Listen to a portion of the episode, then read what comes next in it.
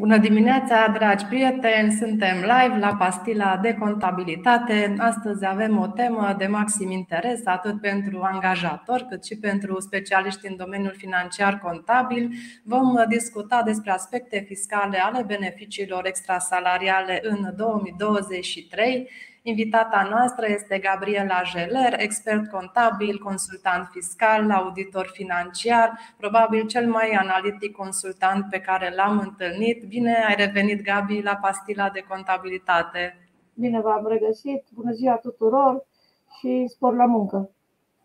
Mulțumim, avem puțin înainte de, de sărbători, așa că să trecem la întrebările noastre. Înainte de toate, datorită faptului că am ales o temă foarte vastă, am dorit să ne limităm discuția în cursul acestei întâlniri la aspectele fiscale legate de beneficii extrasalariale în cazul angajaților care au, adică angajaților cei care au contract de muncă și mai puțin să ne referim la administratori și la alte tipuri de colaborări.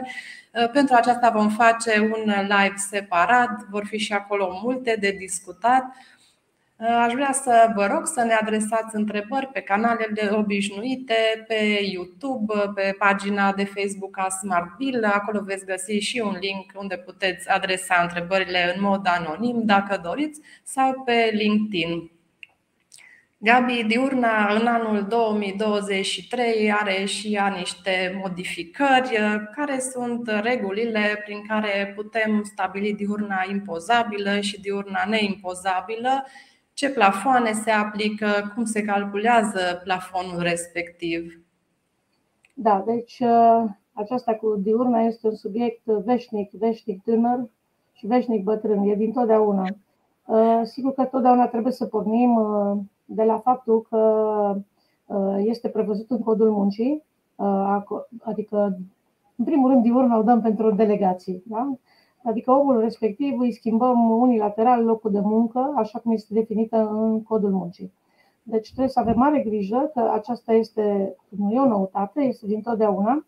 Uh, această diurnă, care noi spunem popular, este o indemnizație de deplasare, care se oferă de către angajator într-o limită în care și-o negociază cu angajatul. Deci, în primul rând, limita este negocierea. Să începem de la negociere, adică uh, eu pot să le am deja incluse în regulamentul de ordine internă sau în contractul colectiv de muncă sau în contractul individual de muncă sau nu le am nici într-una, nici în altă, dar o să trec în ordinul de deplasare și semnarea ordinului de deplasare reprezintă o negociere odată ce este acceptată de către angajat. Acum să trecem la sume. Uh, știm că diurna se acordă pentru zile, da? pentru zile de, delega- de zile de deplasare. Ele pot să fie atât în România cât și în străinătate. Uh, am stabilit că vorbim despre salariați. Uh, strict de salariați, vorbim, nu vorbim despre cei care sunt de conducere, care au o restricție de timp, la ce înseamnă o deplasare. La salariați, în domeniul privat, nu avem restricția timpului. Avem doar un plafon de la bugetari, care trebuie să ne uităm de fiecare dată cât îl au bugetarii și noi avem dreptul să-l facem deductibil la nivel de 2,5 de 2,5 ori mai mult decât au bugetarii. Sigur, cea mai mare noutate, care deja toți o știm, minunata modificare, care este cu 1 aprilie, diurn, la nivelul diurnei pe teritoriul României, este de, a fost de 20 de lei pe zi, să nu uităm că noi îl înmulțim cu 2,5, deci l-am avut 50 de lei noi privații, și acum cu 1 aprilie este 23 de lei și îl avem de 57,50 de lei, 50 de bani. Deci mă apucă râsul că noi suntem cu virgulă la privat, să aveți grijă, e cu virgulă. Nu-l faceți 58, îl puteți face 57, dar nu-l faceți 58 deloc. Deci 57,5 pe zi. Acum, trebuie să aveți mare grijă. Deci aceasta este diurna care o puteți acorda în fiecare zi de deplasare, de delegație. Dacă Ehm, este vorba despre diur, avem diurne impozabile deja și diurne neimpozabile. Dacă vorbim de diurnele neimpozabile pe care toți le urmărim, atunci o să ne ducem la articolul 76, aliniatul 4 din codul fiscal și acest aliniat 4 trebuie să ne fie ca o Biblie când e vorba de avantajele salariale neimpozabile. Da? Aici sunt enumerate toate neimpozabilele. Uh, cu mare grijă că tot ce este neimpozabil avem putem avea mai multe limite. Acum, la diurnă pentru uh, deplasări avem uh, modul, două, două limite da? neimpozabile. Unu este să le acordăm la de 2,5 ori nivelul celor de la bugetar și a doua, care e foarte importantă să aveți grijă, este modul de calcul la zilele de deplasare. Da? Modul de calcul, adică limita care există, dacă ne ducem la 76, la aliniatul 2, la litera, începe de la litera K. Și acolo ne spune că limita este 3 salarii de bază. Să aveți grijă de bază. Deci nu sunt cele realizate, nu sunt cele cu uh, sporuri, este salariul de încadrare de bază. Uh, nu e salariul minim, să nu uităm că poate nu toți sunt la minim pe economie cu 3.000 de lei, da? este salariul de bază. Uh, care acest salariu de bază uh, se mulțește ori 3, se împarte la numere, numărul zilelor lucrătoare din lună, deci acest plafon în fiecare lună este uh, mișcător din cauza zilelor lucrătoare. Avem luni mai mari, luni mai mici. Și acela este nivelul la care putem acorda pe zi diurnă, maxim. Și atunci, pe lângă faptul că îi dăm pe teritoriul României, începând cu 1 aprilie, 57,5 pe fiecare zi, înmulțim să vedem dacă salariul de bază, ori 3, împărțit la numărul zile lucrătoare, ne iese diurnă pe zi, ne încadrăm. Ne încadrăm, e neimpozabil, nu ne încadrăm, tot ce depășește această a doua limită este impozabilă. Și ca să o duc până la capăt, marea noutate este că acum în declarația 112, începând cu 1 ianuarie, ați observat că avem rândul 8.3, adică rândurile din 8.3 și din 8.4, unde în 8.3 le punem cele impozabile, deci dacă am depășit diurnele, le punem impozabile, și cele depășire și la 8.4 avem acolo uh, în a treia cifră tot ce este neimpozabil. Acum vine discuția când le declarăm în declarația 112. Dacă ne uităm spre capătul 76, ne spune când sunt impozabile. Și el zice la aprobarea de contului. Deci avem mare grijă când aprobați de contul că acela este luna în care le impozitați. Da? Dacă calculul îl facem după zilele lucrătoare din luna în care le acordăm, impozitarea se face la data la care este aprobat de contul. Sigur că s-a complicat un pic lucrurile. Uh, matematica niciodată n-a fost simplă, numai pentru cei iubitori de matematică, cei care sunt umaniști, un pic suferă aici, dar se pot face Excel-uri și trăiască evidențele din afara altor evidențe, Excel-urile și alte lucruri. Același da, lucru va trebui să ținem aceste evidențe foarte strict, nu avem alte variante, alternative, poate între timp lucrurile se vor mai și schimba. Principal este să avem lună de lună această evidență la anexă la declarația 112. Da, exact. Trebuie să avem mare grijă de această anexă, că trebuie să le și declarăm. Acum, diurna aceasta, vedeți că este foarte mult definită. De exemplu, avem și muncitorii transnaționali. Avem mai multe legi care ne permite să o dăm. Deci, una este cum o dăm, pe ce documente. Să nu uităm că noi avem uh, documente justificative de înregistrare în contabilitate. Să nu uităm că avem acel ordin 2634 din 2015 care ne spune ce trebuie să conțină minimal un document justificativ.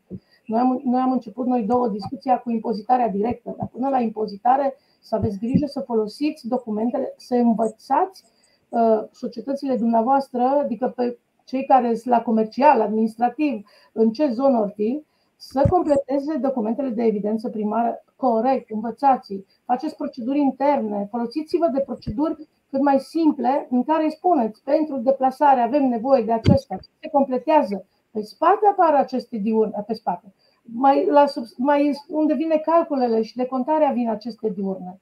Vedeți că șoferii de tir au regulile lor. Vedeți pentru cine lucrează, dacă mergeți pe legea muncitorilor transnaționali sau mergeți pe legea internă, pe codul muncii. Impozitarea este ceea ce am discutat noi două. Adică după ce ați terminat documentele justificative, vine impozitarea.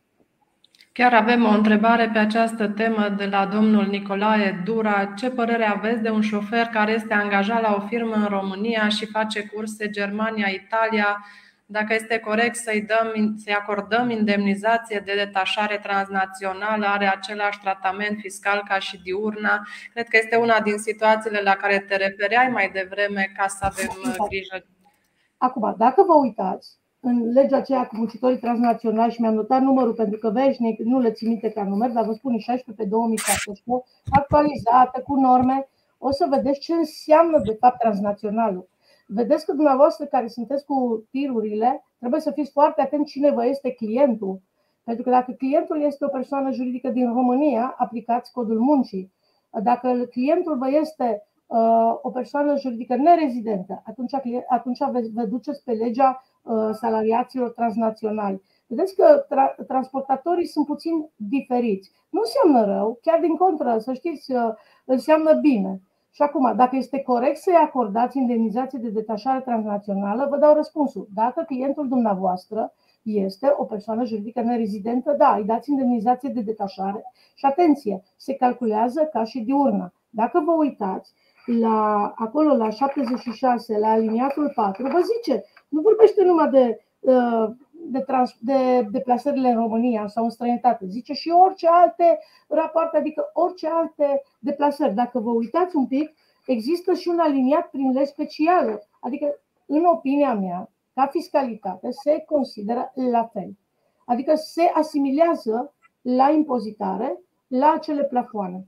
Și oricum vă este suficient. La, la internațional e enorm de mult. Nu știu, greu să-i dai tot cât, cât prevede la internațional. Pe intern pare puțin, dar pe internațional, dacă aplicați legislația corectă, e bine, e, chiar e bun. Dar vă rog, faceți-vă documentele justificative corecte. Adică să puteți demonstra că a avut această deplasare.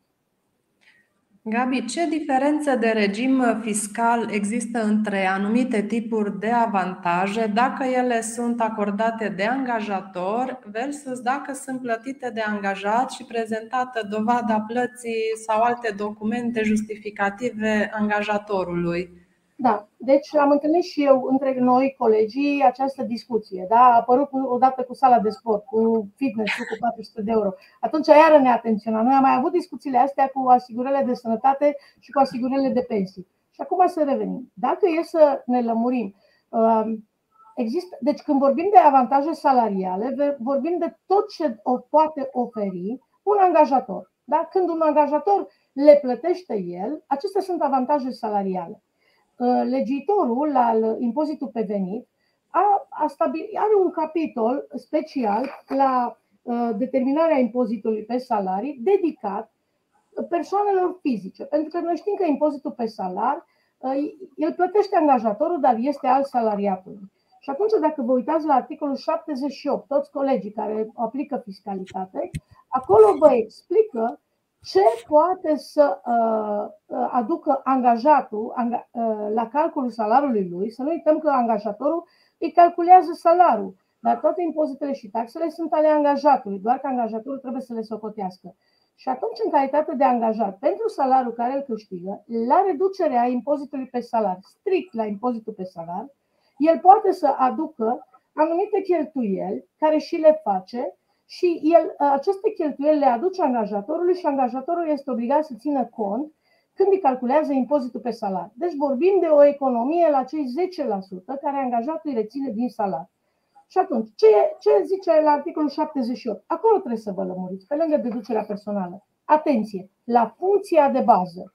Aceste reduceri sunt doar la funcția de bază. Dacă aveți două, trei contracte de muncă, doar la funcția de bază aveți uh, dreptul să vă aduceți niște cheltuieli dacă le-ați făcut, să vi se reducă acel 10% din impozitul pe salariu. Și acum, primiți, aveți voi, bine, cotizația sindicală o depășim, dacă sunteți membru de sindicat, vi se pune pe statul de plată că plătiți cotizația, ca să nu plătiți, vi se reduce impozitul pe salar cu acea cotizație.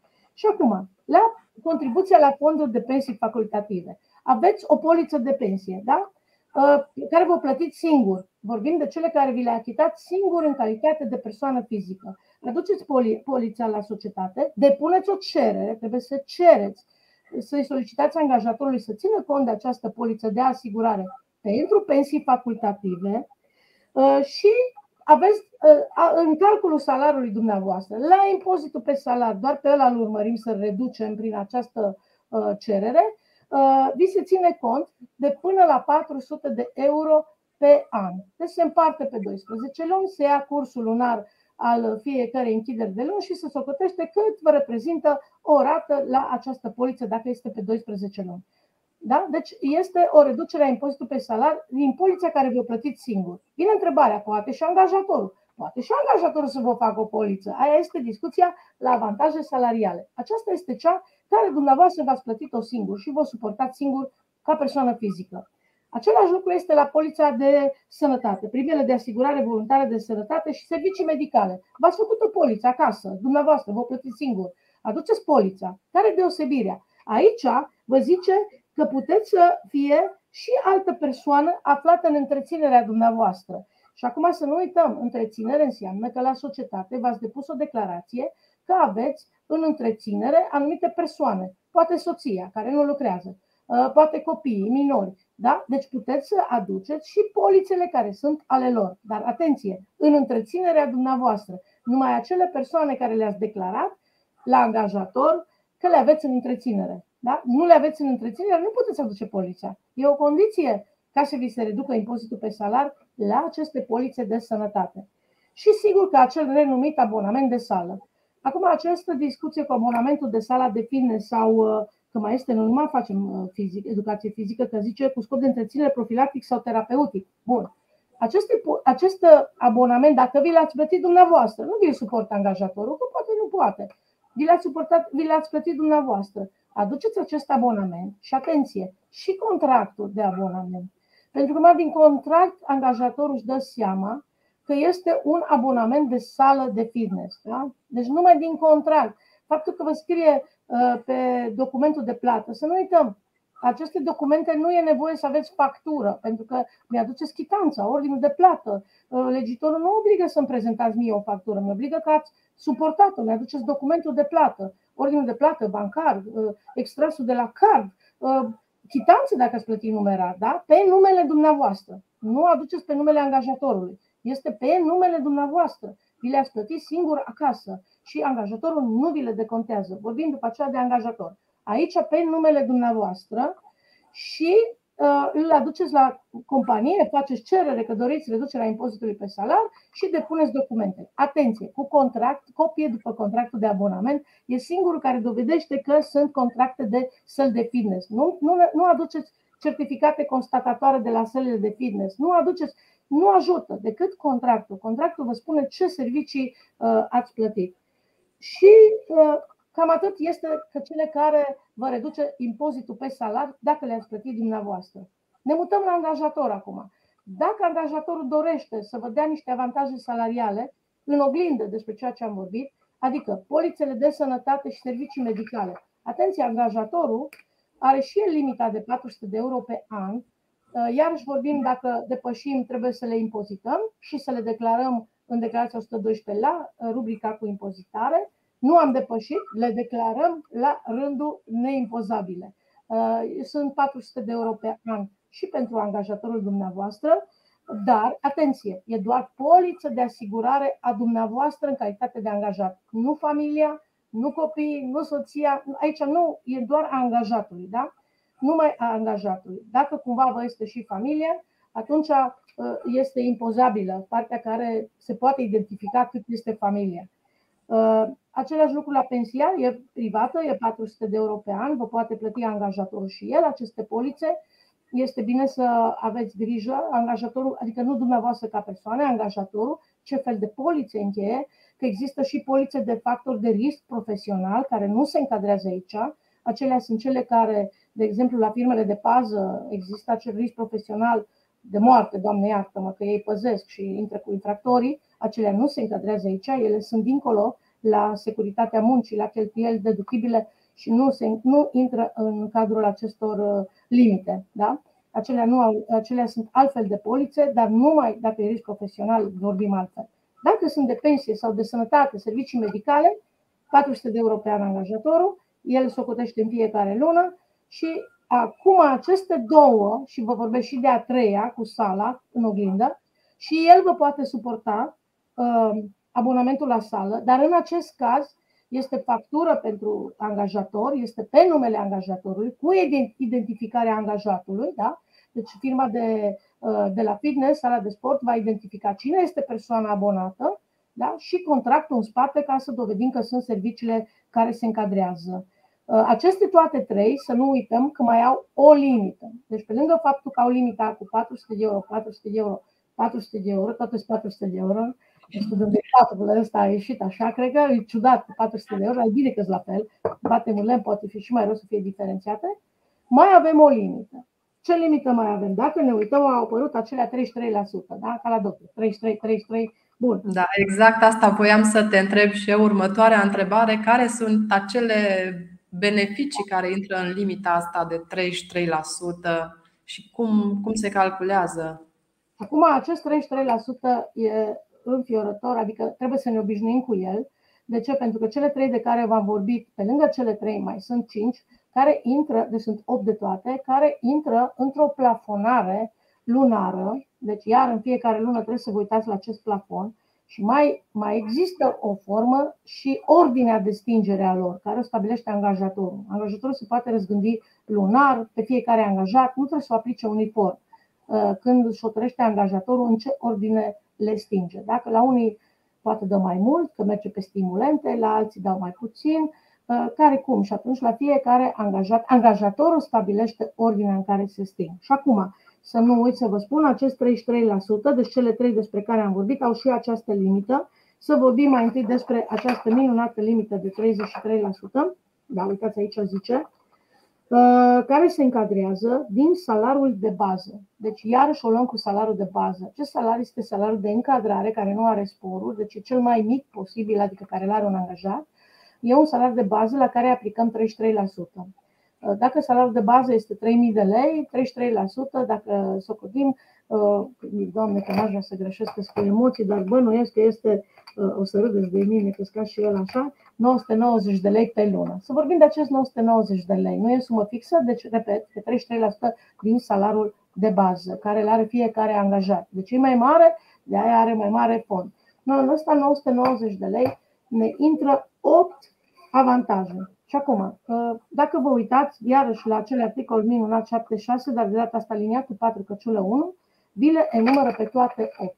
În cele 8 sunt cele 3 care am vorbit mai înainte. Deci adunate în fiecare lună, vă uitați, pe lângă faptul că vă încadrați în uh, plafonul lunar uh, de 400 de euro pe 12 luni, vă uitați să vă încadrați și în 33% din salariul de bază. Pe lângă alea mai sunt următoarele. Da?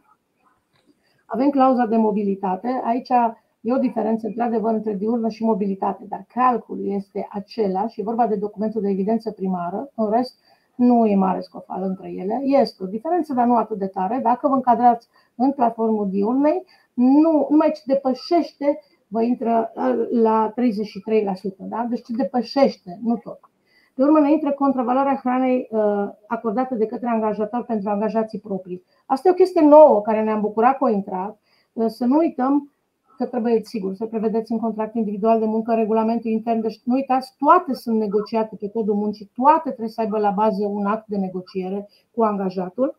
Și trebuie să aveți uh, mare grijă că această mâncare care acordă angajatul angajaților săi, odată, nu poate să mergeți să cumpărați de la hipermarketuri și de la alimentara, trebuie să fie ori gătită în interior, și aia înseamnă că aveți autorizație să gătiți în interior, da? că zice preparată în unitățile proprii. Aveți grijă, nu vă lansați că vă ungeți pâinea cu unt și salamul care l-am cumpărat, că nu sunteți autorizați să vă gătiți în unitățile proprii. Asta e cu autorizare care există DSV-ul, DSP-ul, o grămadă de organisme care urmărește. Da, sunt Sau... fabrici mari care au cantinele. Da, cantinele noi, noi vorbim de toate. Noi ne temem de ăștia mai mici care cred că dacă își fac în unitatea proprie un sandwich, e ok. Atenție, ăștia nu, noi ăștia mici nu, nu avem autorizație să ne gătim singuri uh, sau achiziționate din unități specifice. Deci catering-ul, care e bine cunoscut și așa. Dar să aveți grijă că această mâncare trebuie să fie până la 30 de lei, la nivelul unui tichet de masă. Urmăriți când tichetul de masă crește. Acum s-a prelungit tichetul de masă până în septembrie 30 de lei. Vedem atunci dacă crește. Și să știți că e vorba de nivelul tichetului de masă, valoarea guvernului. Nu cât dați dumneavoastră în firmă un tichet de masă. Pentru că sunt firme care dau încă 15 lei, că nu-și permit mai mult. Nu ne uităm după ăla, ne uităm după valoarea tichetului care guvernul zice cât este un tichet de masă. Da? Uh, și uh, zice că cei care primesc tichete de masă nu primesc mâncare. Nu, acum, eu sincer v-aș spune că, în opinia mea, eu fac petiții la ANA să cerem voie că dacă, de exemplu, îi dau de 15 lei mâncare, să dau voie să dau de 15 lei tichet de masă, să mă încadrez în 30 de lei. No, astăzi, cum este scris, nu pot să dau și tichet de masă și mâncare, chiar dacă mă încadrez în 30 de lei. Așa e scris. Nu s-a gândit. Eu sunt convinsă că o să zică, da, putem să dăm mâncare de 15 lei și 15 lei un tichet de masă. Mă gândesc că se va putea. Atenție, nu oferim uh, mâncare celor care sunt în concediu de odihnă, medical, uh, telemuncă. Aveți mare grijă de pontaje. Da? Pontajele vă spune cine are voie să mănânce în fiecare zi. Uh, mi s-a pus întrebarea și trebuie să spun aici dacă cei de la restaurant oferă mâncare angajaților săi care nu le dă tichete de masă. Da? Să eliminăm asta că încă este nesigură, asta cu până 30 de lei și tichete și mâncare. Nu, nu, nu promovăm pentru că e, e, nu, astăzi nu e scris așa să zicem că stăm la restaurant, am o grămadă de angajați și ei mănâncă. Dacă se încadrează aici, sau mai am un rând unde spune că se asigură hrană în unitățile în care nu îi se permite să se aducă alimente de afară.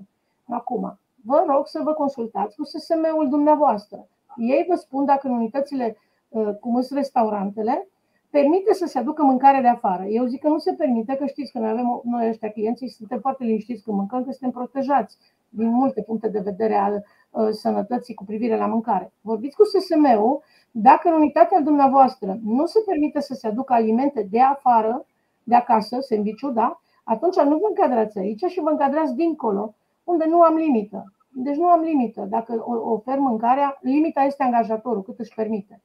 Bun. Dacă, să zicem, SSM-ul zice nu, că se poate aduce și mâncare de acasă, adică că se permite, nu înseamnă că omul și mâncare de acasă, eu pot să-i asigur această hrană până în 30 de lei. Uh, acum se pune problema care mi este costul, dar mai ales revin la restaurante, că de la Globo, de la Taz, de la orice catering, să știu ce, că nu vreau să fac reclamă, dar acum toți știm și face parte din uh, vorbirea noastră curentă, ele uh, vin cu prețuri, vine atâta costă, vine, am bon fiscal, am factură, îți solicit tot ce am nevoie și asigur hrana. Atenție, tabele nominale, cine ce mănâncă, da? Deci uh, fiecare îmi semnează că a mâncat în fiecare zi. Nu uitați că e nominală pe fiecare angajat. Trebuie să identificăm că sunt angajații noștri. Dar se presupune că suntem în restaurant și șofer mâncare angajaților mei. E, aici se pune problema cu ce preț. Și eu vă spun, la preț de cost. Nu e la preț de achiziție. Eu nu fac profit pe angajații mei. Adică aici este prețul de cost. Da? Și legitorul chiar zice, dacă vă uitați orice, uh, eu nu, nu-i vând angajatului meu, îi asigur hrana și îi asigur la preț de cost. Adică dacă supa pentru mine 25 de lei, pentru angajatul meu poate 5 lei. Dar îmi fac preț de cost și așa îmi reprezintă cheltuială în fiecare zi cu tabel, cu semnătură, cine ce a mâncat, ca să pot să țin această, această hrană. Nu uităm că această hrană uh, o ducem dincolo, da? adică să vedem dacă dincolo trebuie să o prindem la 33%, da, o prindem la 33%, suntem acolo, ok? Deci la plafonul de 33%, iarăși în fiecare ce au mâncat toată luna, mă uit ce i-am mai dat și mă uit la 33%. Da? Adică mai am un plafon. Am 30 de lei pe zi, dar am 33% pe lună. Vine cazarea da? și locuințele de serviciu. Atenție, aici iarăși intră la 33%, dar mai am un plafon de 20%. Da? Ce înseamnă 20% la salariul de bază minim brut? Acum e 3.000 salariul minim brut, nu contează salariul angajatului, contează salariul minim brut pe economie și el îmi spune dacă sunt mai multe minimuri, îl iau pe cel mai mic deci pe 3.000, indiferent că sunt construcții, pe tot 3.000. Și aici pot să-i dau până la 20% unui singur om. Adică dacă e o soție, îi dau unuia. Și vin declarațiile că soția nu primește acest ajutor. Deci aveți mare grijă numai la unul. Chiar dacă amândoi lucrează la mine, numai la unul îi dau uh, chirie avantaj. Ce se încadrează în 20% și în 33% e neimpozabil. Ce depășește, stat de plată, contribuții sociale și îl declar la cele impozabile. Bun, asta am zis-o, am turuit-o repede. Serviciile turistice. Eu asta cu concediile de odihnă. Încurajez tichetele de vacanță anul ăsta, care nu se încadrează la limită decât la, la 6 minimuri, deci minunat pentru privați, avem un plafon foarte mare, privații. Ehm, tichetele de vacanțe nu intră în limita de 33%, în schimb de contarea concediului de odihnă, da. Aveți mare grijă. Aici, în schimb, față de chirie, zice la un angajat. Dacă l-am pe soț și pe soție, am doi angajați, Amândoi au acel plafon, adică fiecare are plafon de 6.789 de lei. De data asta este un salar, cum îi spune, mediu brut pe țară, care astăzi e 6.789, dar atenție, 33%. Acum, din toate cursurile și din toate discuțiile cu reprezentanții ANAF-ului, mi s-a spus că ăsta nu se împarte la 12 luni. Ăsta este acordat și se impozitează în luna în care îl decontez. Chiar dacă mi s-a suprapus pe două luni concediu de odihnă, că a plecat în 15 iulie, mi-a venit în 10 iulie, că a făcut un concediu de vis, eu îl impozitez în iulie când îl decontez strict la salariul lui iulie, adică 33% din salariul lui iulie. Sigur, pare nedrept, suntem revoltați, dar astăzi asta este interpretarea. Atenție cu decontarea concediului de odihnă, să fiți gârciți, pentru că aceasta vă poate duce la impozitare, pentru că vă încadrați în 33% din salariul lunii în care îl decontați, în care decontați concediul la un angajat cu salariu minim de 3.000 de lei. Încurajez anul etichetele de vacanță. E adevărat că pe România se pot folosi, dar e un avantaj mai bun decât să-i decontezi concediu de odihnă, care uitați-vă cât e de puțin.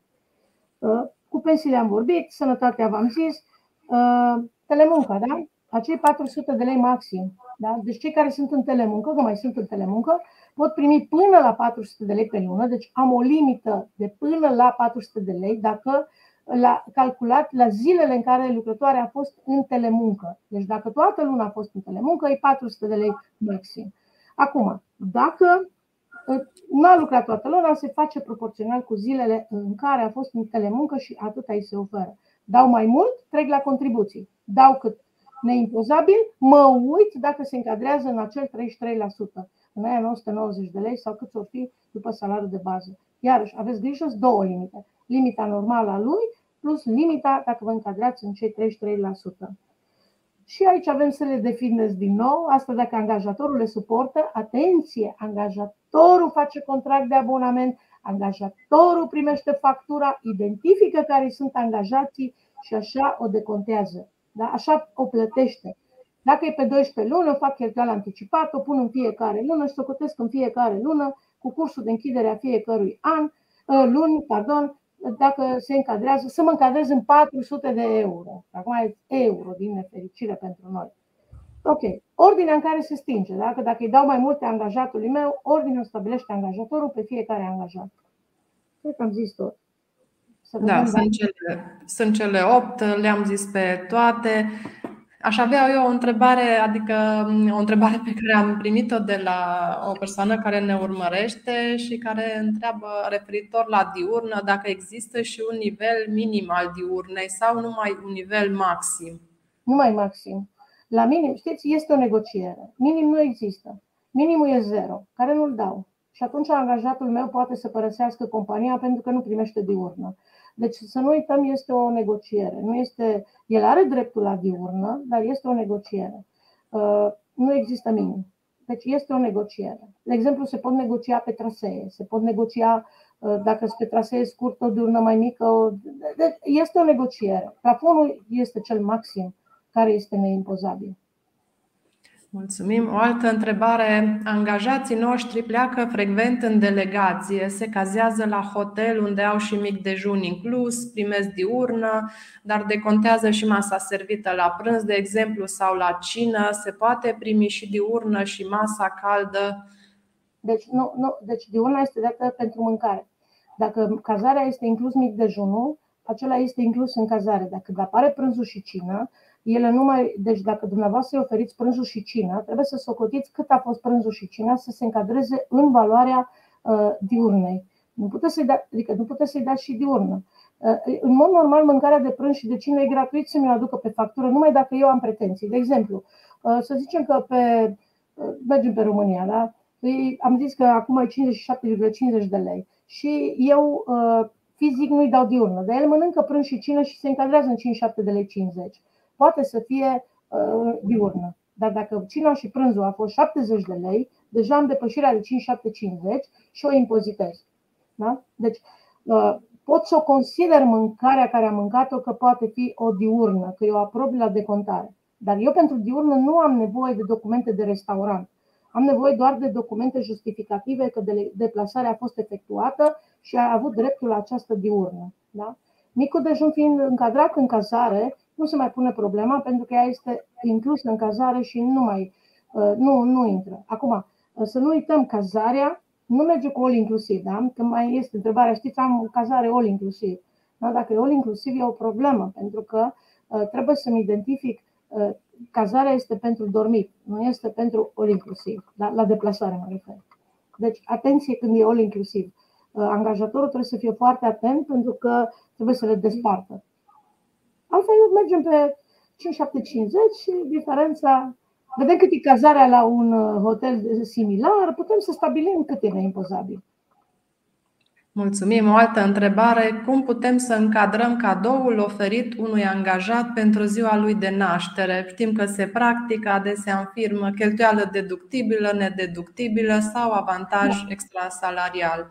Când vorbim de cheltuială deductibilă sau nedeductibilă, vorbim de impozitul pe profit. Da? La micro, nu, la impozitul pe venitul micro această discuție nu există. Da, la impozitul pe profit, da, el intră la cheltuială socială, dacă vă uitați. Că ziua lui de naștere poate să fie o încadrată la cheltuieli sociale.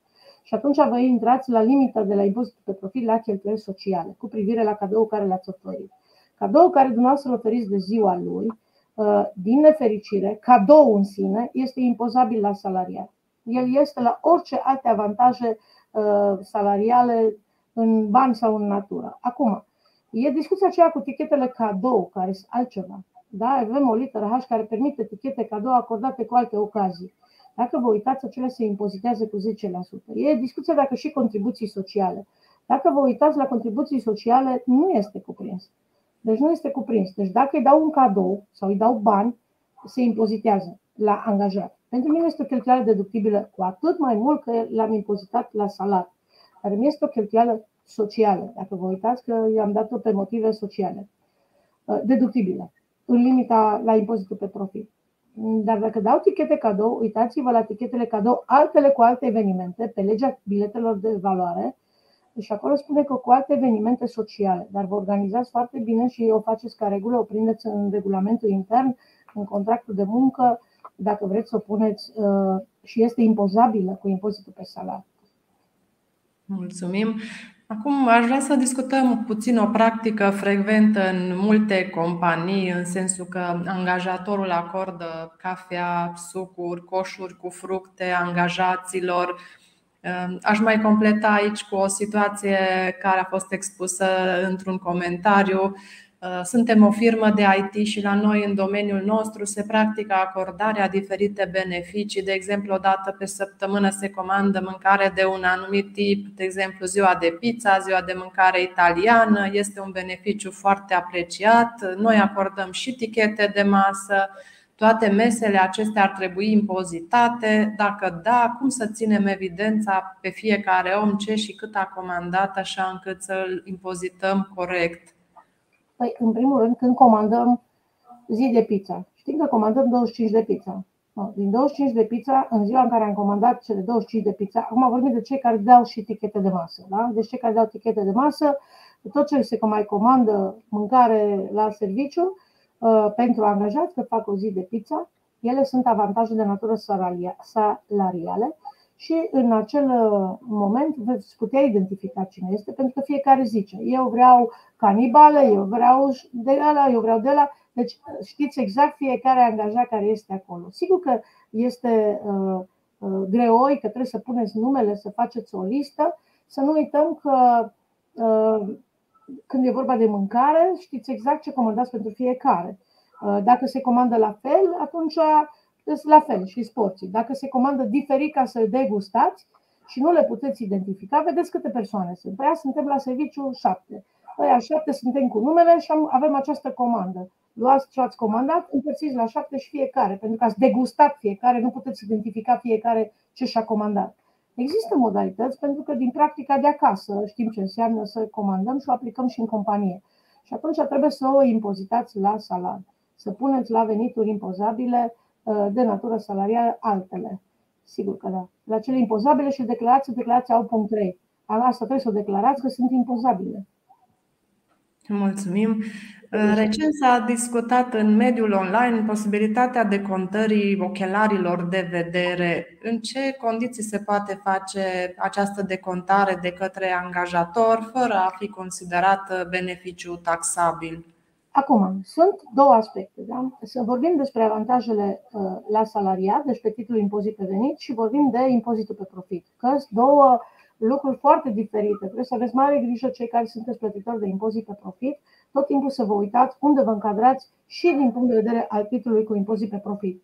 Cei de la micro nu au această, nu au această grijă, dar cei de la impozit pe profit trebuie să se uite în două titluri în codul fiscal.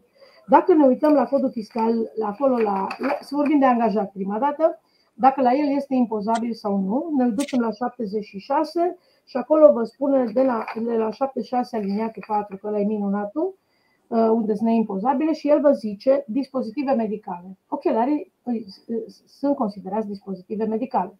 Deci, din punct de vedere al angajatului, faptul că angajatorul își, îi suportă ochelarii Uh, el nu este impozabil. Clar nu este impozabil, nu are limită. El, angajatul, nu are limită. Și acum ne ducem dincolo la impozitul pe profit. Acolo trebuie să aveți mare grijă, pentru că acolo trebuie să-l încadrați. Nu este o cheltuială socială, nu are nicio legătură cu cheltuielile sociale, este o cheltuială de securitate în muncă. Da? Numai așa nu este deductibilă la impozitul pe profit. Dacă ochelarii respectiv reprezintă un dispozitiv medical care l-am acordat, îl suport eu angajatul, angajatorul, deductibil fiscal, integral ca și valoare, cât îmi permite uh, bugetul, dar este o cheltuială limit, nu este limitată, că e pe securitate în muncă. Dar aici uh, muncesc cu medicul de medicina muncii și cu cel de la securitate în muncă, care îmi face acele uh, referate, hârtiuțe. I-am și făcut o, am, m-am inspirat din o grămadă de informații ce înseamnă achiziționarea acestor ochelari. Da? Deci medicul de medicina muncii și sesemistul îmi fac acele referate că angajatul respectiv are nevoie de ochelari în munca lui. Da? Și atunci eu pot să suport ca și angajator să-mi fie deductibilă fiscal la impozitul pe profit ca fiind o cheltuială cu securitatea în muncă. Da? N-am limită, nu am limită. Deci atenție, decât recomandarea medicină. Asta e ca și la mașini, știți? Că mi iau un BMW sau mi iau o Dacia. Eu îmi iau. Singura limită știți care este? Nu vorbim de combustibil, nu vorbim de TVA, de amortizare. Acolo m-a limitat angaja, ă, legitorul. Mi le-a considerat un pic de lux și m-a limitat la impozitul pe profit. La ochelari nu am limită ca și valoare, decât bugetul angajatorului. Mulțumim. Avem mai multe întrebări, avem chiar foarte multe întrebări. Mai preiau câteva din ele. O întrebare de la doamna Ioana Stoica. Ce documente justificative sunt necesare pentru contravaloarea hranei suportată de angajator? Poate să aducă angajatul bon fiscal pentru mâncare la unități de genul fast food sau angajatorul trebuie să încheie contract cu unități de specialitate? Acum ne ducem pe regulile documentelor justificative. Da? Și ce ne zice ordinul acel 2634? Un conținut minimal. Acum se pune problema dacă sunt plătitori de TVA sau nu sunt plătitori de TVA. Să nu uităm că avem și TVA-ul plătitorii de TVA și fiind o cheltuială deductibilă a angajatului și mă încadrez și toate cele, am drept și de deducere. La TVA să aveți mare grijă. Orice bon fiscal care mi-l aduce angajatul, dacă este sub 100 de euro, știți limita, e destul să-mi tipărească pe bon codul fiscal. Dacă depășește 100 de euro sau nu tipărește casa aia de marcat, trebuie să-mi aducă și factură. Da? Deci, codul meu fiscal tipărit pe bon este destul, la uh, bonurile sunt 100 de euro, dar îl introduc în evidențele contabile în baza unui decont sau unui referat a cărui să identific și angajatul. Nu uitați că trebuie să identificați și numele angajatului. Și atunci răspunsul este, da, bonul fiscal este suficient dacă pe, sunt plătitor de TVA și pe bon este tipărit codul fiscal până în 100 de euro, nu e 100 de euro, numai dacă sunt mai mulți la masă, știm că avem o limită, da? să nu uităm de limita vieții, de 5, deci am o limită de 30 de lei. Uh, sau, dacă cumpără mâncare pentru mai mulți, solicitați factura tot ce depășește 100 de euro ca să puteți deduce TVA-ul. Deci neapărat nominalizați, identificați cine este angajatul. Da? Și acum vine discuția să nu uitați că aceste, această mâncare o declarăm în declarațiile 112, să nu uitați că trebuie să semneze angajatul că a mâncat. Da? Nu vă treziți că orice punem în 112 trebuie să-i dăm fluturaj. Vă treziți cu un angajat care întreabă, bun, bun, dar eu, eu ce am mâncat? Sau de ce sunt acolo? Și, urmă, să nu fiți în uh, conflict de muncă cu el. Mulțumim. O altă întrebare. Dacă numai abonamentele la sălile de sport pot beneficia de aceste facilități, dacă avem, de exemplu, un salon de masaj, acesta nu poate intra la facilități? Se pune problema de codurile CAEN de activitate autorizată. Uh, să nu uităm că legitorul a vrut să facă aceste lucruri după codurile CAEN. De ce? Pentru că a încercat să le identifice activitățile care sunt. Și acum, dacă dumneavoastră la sala de masaj aveți și aceste coduri CAEN care sunt identificate și vedeți ce conțin ca și activitate și dumneavoastră în abonamentul care îl oferiți sunt acele activități, deci el n-a urmărit neapărat sala de fitness, a urmărit activitățile cuprinse în codurile respective CAEN. Da? Deci să aveți mare grijă sala de masaj. Dacă faceți masaj pe un alt cod CAEN, în clipa asta nu dau seama, dar m-aș putea uita, uh, nu vă încadrați la activitățile care el, legitorul, le urmărește. Da? Într-adevăr, fraza aceea cu, dacă ne uităm, uh, că zice foarte frumos, pe lângă sel de fitness, că noi toți ne-am oprit la sel de fitness, zice așa, uh, întreținere profilactic sau terapeutic. Mă gândesc că la masaj, vă gândesc că sunteți terapeutic. Atenție, atunci aveți un cod KN de genul acesta, vă uitați ce conține, dacă vă este autorizat, tipul acela de abonament îl faceți, nu alte masaje. Da? Numai acelea care se încadrează în aceste coduri KN. Și contractul spune. Prin contract vedem uh, ce activități faceți. Mulțumim. Doamna Sorina Călin ne întreabă dacă prima de 8 martie de 300 de ron neimpozabilă se declară în declarația 112. Nu. Deci dacă știm cei 300 de lei pe cele trei, avem evenimentele care ni se permite să le oferim, cele trei evenimente la adulți, la angajați, la adulți, 300 uh, de lei este de 8 martie, bani puteți oferi. În opinia mea, în opinia mea, nu se declară în 112, deși sunt colegi care zic în opinia lor că îl puneți la 8.4 la grămadă. Eu consider că legitorul nu a vrut să-i vorbesc despre ajutoarele de mormântare, uh, cadourile acestea de 300 de lei, uh, pentru că ele, dacă vă uitați, când mergem la 8.4, uh, toate acele avantaje care mi le cere și sunt neimpozabile să le declară în 112, sunt de la litera H în jos. Cele de la H în sus nu sunt nominalizate. Și atunci, în opinia mea, consider că nu trebuie să-l punem în 112. Nu a dorit legiuitorul să-l vadă pe acel 300 de lei. Deși sunt colegi care susțin că toate, de la punctul total, îi intră toate. În opinia mea, zic că legitorul le-a nominalizat și dacă erau toate, trebuie să fie acel ultim rând, orice altul neimpozabil. Și atunci intrau acolo, la 1, 8.4.9, dar nu avem. Mulțumim. Mai preiau încă două, trei întrebări. S-ar putea să se mai repete anumite idei. Suntem o firmă de prestări servicii. Cumpărăm diverse alimente precum fructe, dulciuri, sucuri pentru angajații noștri. Sunt considerate protocol sau cheltuieli nedeductibile sau avantaje? Acum, deci, dacă, nomina, dacă dacă vin și eu la dumneavoastră invitat și mănânc un fruct și îmi dați o cafea și îmi dați o apă, clar se încadrează în cheltuielile de protocol, care știm că sunt limitate la calculul impozitului pe profit și avem o limită și la TVA. Dar nu sunt impozabile la mine care le consum ca persoană fizică. Dacă dumneavoastră nu aveți ușile deschise spre clienți să le oferiți și clienților, sunteți un mediu mai închis în care numai angajații dumneavoastră sunt acolo, acestea sunt avantaje care se încadrează în avantaje impozabile și trebuie să uh, evidențiați, e absurd ce spun acum, fiecare ce mănâncă. Nu puteți identifica, adică îi lăsați la liber, atunci o faceți frățește în fiecare lună cu angajații dumneavoastră. Adică el poate să mănânce. Faptul că n-a mâncat, uh, nu-l pot identifica. Uh, însemna să semneze fiecare când o luat o portocală, un măr, sigur că e absurd. Și atunci le puneți la fiecare acest avantaj, care s-ar putea angajatul să nu și-l dorească, că îi luați, el va plăti contribuții sociale. Și atunci vă treziți să spună, șeful nu le mai aduce pentru mine, că mie nu-mi trebuie. Aveți grijă că avantajele salariale toate sunt negociate cu angajatul. Sunt oferite din suflet de angajator, dar trebuie să fie acceptate și de angajat. Și atunci, dacă e numai pentru angajați, trebuie să le impozitați. Așa, frățește. Câte am cumpărat luna asta, câți angajați am avut, fac pe statul de plată nu vă să faceți, dar dacă sunt deschise porțile spre clienți, sunt de protocol.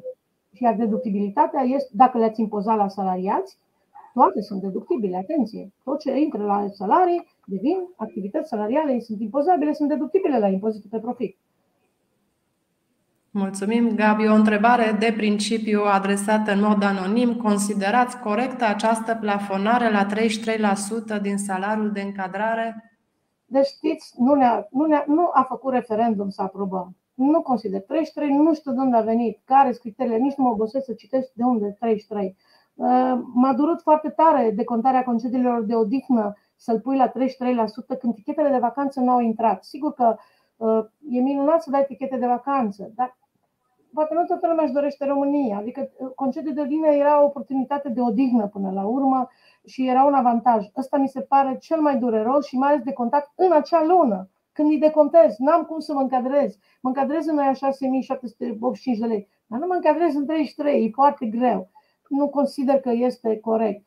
A făcut o limitare. Sigur că încurajează pe de-o parte, am auzit pe la radio, ziceți angajatorului să vă să vă Sunt de acord, dar e foarte limitate și e foarte greu, că tot timpul trebuie să fii foarte atent că tu le dorești să fie neimpozabile. Că dacă mergem pe impozabile, dăm banii și am terminat povestea. Adică, da, nu, nu, nu, dacă mă întrebați pe mine, sigur că e dureros acest 33%. Când a apărut, mi s-a părut foarte greu pentru contabilitate să țină o anumită evidență, să-i comunice serviciului HR, pentru că ele vin în contabilitate să-i spună HR-ului. Gândiți-vă cât e de greu, HR-ul face state de plată mai repede decât pune în evidențe contabile contabilitatea.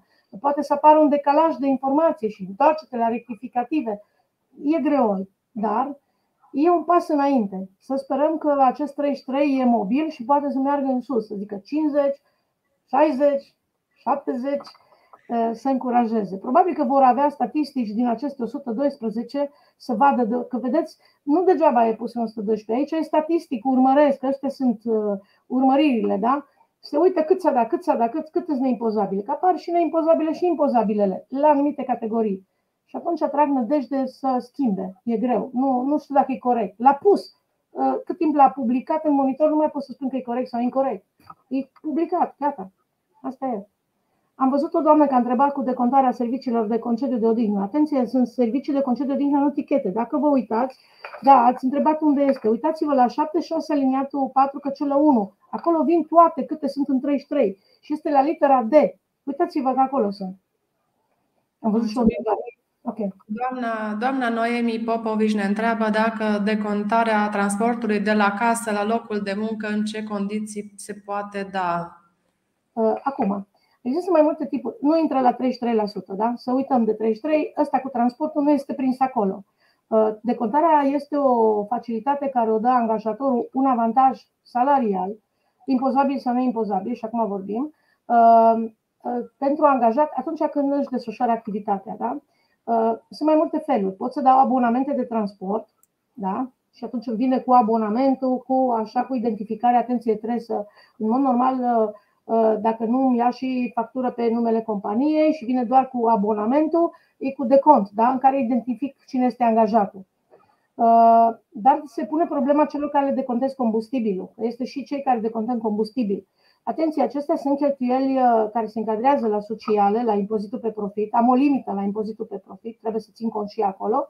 Trebuie să-l am în contractul de muncă și ce fac? La cei care le decontez combustibilul că umblă cu mașina lor proprie sau curentul electric și l-a băgat în priză sau ce mai fi referitor la transport, uh, înainte de a începe decontarea acestora, trebuie să-i fac o fișă de calcul în care zic atâția kilometri parcurge pe Google Maps cu mașina, cât este și uh, îi stabilim un uh, consum, știm cât consumă mașina lui, de unde știm din cartea tehnică, știm asta de la pe vremuri când se puteam și acum avem, dacă ținem foaie de parcurs la uh, consumul acela care îl stabilim pe lună, în funcție de ce tip de mașină e aprobat de către administrator, îi calculați care este consumul care îl aprobați la 100 de kilometri îi stabiliți câți kilometri acordați în, ă, de la casă până la companie, cât sus, el ce face? Vă aduce un bon în fiecare lună din care luați prețul. Doar prețul combustibilului luați de acolo. Nu are legătură cu TVA-ul, nu deduceți TVA, că nu este tipul acela de bon care aveți dreptul să deduceți. Luați doar prețul. Și atunci decontați ce ați stabilit. Câți kilometri, consumul și aveți prețul în fiecare lună. Pentru că prețul la combustibil știm cu toții că este foarte variabil. Și atunci el îmi aduce prețul. Cu cât a alimentat? Nu mă interesează că alimenta plin sau 10 litri. Mi-aduce un bon ca să pot să-i decontez prețul. Da? Mulțumim. Încă o întrebare tot anonimă. Ce avantaje salariale trebuie trecute obligatoriu în CIM și care pot fi trecute doar în ROI? În CIM cele care s-au negociat și sunt bătute în cule. Da? Deci în CIM, uh, acum și în CIM zice, poate să, să aveți grijă că la Uh, la contract individual de muncă, de exemplu, îi treceți tichetele de masă. De la început îi dați tichete de masă. Acum, dacă treceți tichete de masă și le-ați trecut în contract individual de muncă, uh, gândiți-vă că dacă compania merge pe pierdere, va fi o problemă să acordați aceste etichete de masă, că nu o să, nu o să aveți bugetul. Deci, în mod normal, toate, toate, toate câte le dați trebuie să le treceți în contract individual de muncă. Dacă nu ați trecut de la început, le puteți trece prin acte adiționale. De exemplu, un ajutor de mormântare. Da? E un ajutor de mormântare care se face la cerere. Nu vorbim de ajutorul care dă statul să ne îngropăm morții. Vorbim de ajutorul care o companie poate să-l dea sau ajutorul de boli grave. Avem angajați care se tratează de cancer, uh, de boli foarte grave. Am zis cancerul, că acum asta este foarte des întâlnit. Poate vreți să-i oferiți o sumă, să-l ajutați. El se face pe bază de cerere, pentru că să, docu- să pună niște documente medicale sau la mormântare. I-a murit, doamne iartă-mă, cineva din familie apropiat și dumneavoastră doriți să-l ajutați ca și angajator. El face o cerere și atenție, îi face și un act adițional. Deci obligatoriu, chiar dacă e pe evenimentul respectiv. Ele nu se înregistrează în revistal, dar faceți-vă un act adițional. Da? Uh, era formarea profesională, n-am vorbit de ea, ce înseamnă. Vedeți că sunt cheltuielile cu formarea profesională, este un avantaj salarial care este neimpozabil. Uh, de exemplu, vă aduceți 10 persoane care vreți să le angajați la un restaurant, nu au nicio calificare. Faceți-vă o calificare neautorizată, că noi avem două tipuri de formare profesională, autorizată și neautorizată. Autorizate știm, mergi, fac cursuri, dă diplomă, e cu bani și primiți diplomă. Dar puteți face dumneavoastră formare profesională, să, să stabiliți care este costul în cazul companiei noastre de formare profesională neautorizată și atenție, acea sumă care dumneavoastră cheltuit cu el că l-ați format profesional este neimposabilă pentru angajat, dar poate să vă ofere prin act adițional, ca să făcut formare profesională, să-i spuneți, stai la mine șase luni, altfel când pleci îmi decontezi ce am cheltuit cu tine. Deci atenție! Da? Deci este foarte, uh, foarte important să, dacă le oferiți de la început și știți că compania noastră le dă de regulă, le-ați trecut în CIM. Da? Dacă îi spuneți numai poate, atunci nu le treceți în CIM și vedeți ce înseamnă poate. Le treceți în regulament de ordine interioară unde el citește în ce condiții se oferă. Mulțumim. Avem o ultimă întrebare care închem așa într-o notă optimistă cu petrecerea de vară, de Crăciun sau de Revelion ce tratament fiscal aplicăm în cazul acestor petreceri. Știm că sunt tot mai dese, se practică, fiecare încearcă să le încadreze așa cum, cum poate. Dacă faceți o petrecere și vreți să de- și faceți doar cu angajații dumneavoastră și vreți să o decontați pe companie, pe societate, ea este un avantaj salarial. Oricum ați lua, este un avantaj salarial și o împărțiți frățește. Adică câți oameni duc, trebuie să identificați câți sunt. Nu uitați că aveți cazare. În mod normal, dacă vreau să fiu cârcotaș, mă duc la hotelul la care v-ați cazat, le cer fișele de cazare, văd cine s-a cazat. Deci, dacă vreau să fiu un cârcotaș, un inspector, să mă duc până în pânzele albe să vă dovedesc, să știți că se poate, se pot identifica din cauza multor evidențe care se fac și mai prima dată nu le observați, dar cel care vă controlează le știe sau le poate ști și le poate face. Deci dacă o faceți doar pe trecere de uh, din asta privată, să vă bucurați că s-a mai încheiat un an, este și să o decontați pe companie, uh, este obligatoriu să o împărțiți frățește pe toți cei care au participat acolo și o puneți avantaj salarial, că nu aveți de ales după cum este scris codul fiscal. Dacă pe legea dialogului social vedeți că acolo vă obligă o dată pe an să spuneți cel puțin rezultatele financiare a companiei dumneavoastră, Ați fi uimit că puteți să vă întâlniți să-i spuneți rezultatele economice, dar atunci vă trebuie anumite materiale să vă pregătiți, că le-ați expus angajaților dumneavoastră în cele trei zile câte a stat că ați avut multe de povestit și aveți material în fiecare zi. Sau duceți la formare profesională. Duceți acolo și faceți formare profesională cu dumnealor pe categorii, de documente, de ce? Dar sunt materiale care se pun în spate. Deci, atenție, aceste petreceri uh, care se fac uh, pot să fie făcute petreceri, dar să fie cu scop de formare profesională și atunci așa vă faceți toate documentele din spate poate să fie de rezultate economice anuale și vă faceți într-adevăr, le expuneți salariaților, că legea dialogului social vă obligă odată pe an să le spuneți rezultatele care sunt publice, care trebuie să le spuneți sau care negociați să vi le spuneți în fiecare an, vă puneți materiale în spate. Dacă doar vă duceți să vă relaxați, aceea este un avantaj salarial. Dacă îl decontați pe companie. Nu vă obligă nimeni să puneți pe companie. Mulțumim! Iată că am ajuns la finalul acestei liste lungi de întrebări. Îți mulțumim, Gabi, pentru prezența ta astăzi aici alături de noi și pentru disponibilitatea de a ne răspunde tuturor spețelor care au variat uh, pe diverse domenii și aspecte fiscale. Să nu uit, ultim răspuns scurt. Tot ce, de, tot ce suportă angajatorul, tot ce suportă, care sunt avantaje salariale, trebuie să vină facturi și contracte pe numele angajatorului. Doar cazarea este o excepție în legislație care spune că poate să fie și pe numele angajatului. Neavând alte excepții, luați, dacă decontează angajatorul, facturi pe angajator cu identificarea angajatului. Mulțumim, am notat. Dragi prieteni, vă mulțumim pentru atenția cu care ne-ați urmărit pentru întrebările adresate. Vă dorim sărbători fericite. Noi vom avea o mică vacanță, dar ne revedem în luna mai cu alte subiecte interesante. Deja avem liste pregătite, așa că vă așteptăm cu drag. Vacanță plăcută tuturor! La revedere!